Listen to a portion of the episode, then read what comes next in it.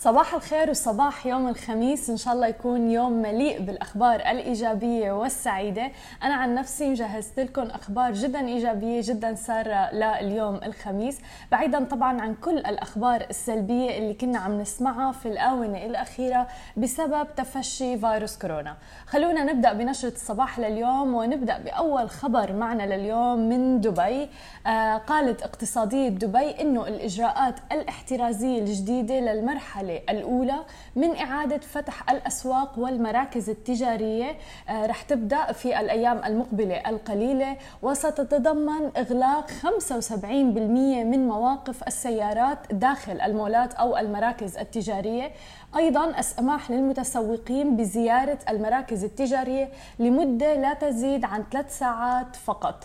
أيضا بتتضمن الخطة الحفاظ على سقف الإشغال بنسبة 30% في المناطق المشتركة في المراكز التجارية. آه، وضرورة طبعا وضع الملصقات على واجهة المتاجر اللي بتوضح عدد الزوار المسموح فيهم داخل المتجر نفسه. آه، بنفس الوقت طبعا بحسب مساحة كل متجر. ووفقا لقواعد التباعد الاجتماعي اللي بتتضمن مسافة ما بتقل عن مترين بين الأشخاص اللي لازم يلتزموا فيها.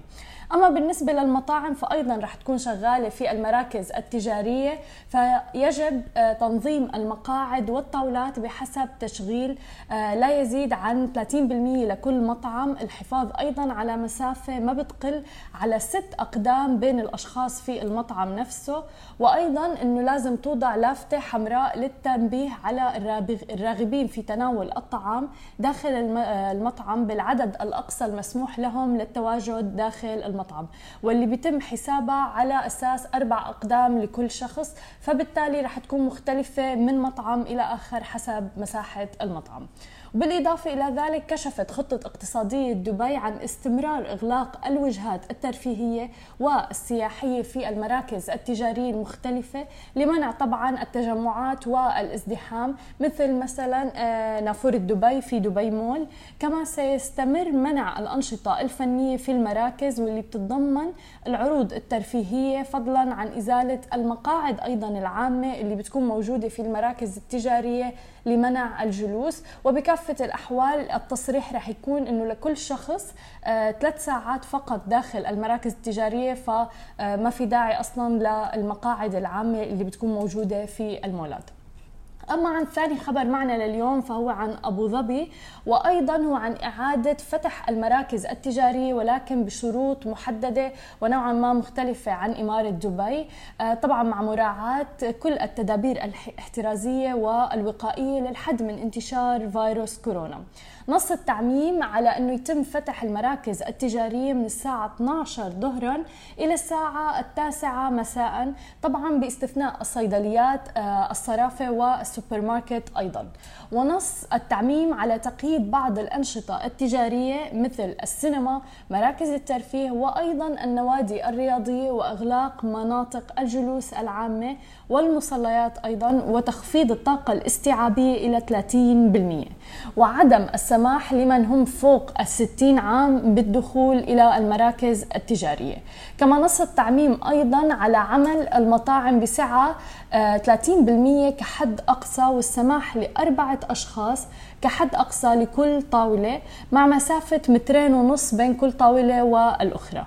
ونص التعميم أيضا على إلزامية الكمامات والقفازات وحث المتسوقين على إحضار الأكياس الخاصة فيهم وإدارة مواقف السيارات وتقليل السعة إلى النصف تقريبا وإيقاف خدمة صف السيارات أو الفالي اللي بتكون موجودة في المراكز التجارية وأيضا إيقاف خدمة غسيل السيارات في المراكز التجارية ومنع من تزيد حرارتهم على 38 درجة حرارة من الدخول وطبعا التعقيم الدوري لأرجاء المولات والنقاط اللي بيلمسها المتسوقون وتشجيع استخدام الدفع الإلكتروني أيضا.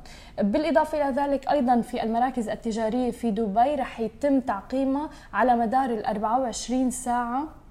بالإضافة إلى ذلك رح يتم آه، التأكد من حرارة كل الداخلين على المراكز التجارية آه، وأيضا رح يكون في مناطق للعزل في حال تم التأكد أنه في شخص معه لا سمح الله فيروس كورونا والنتيجة إيجابية فرح يكون في مناطق للعزل الصحي داخل المول نفسه.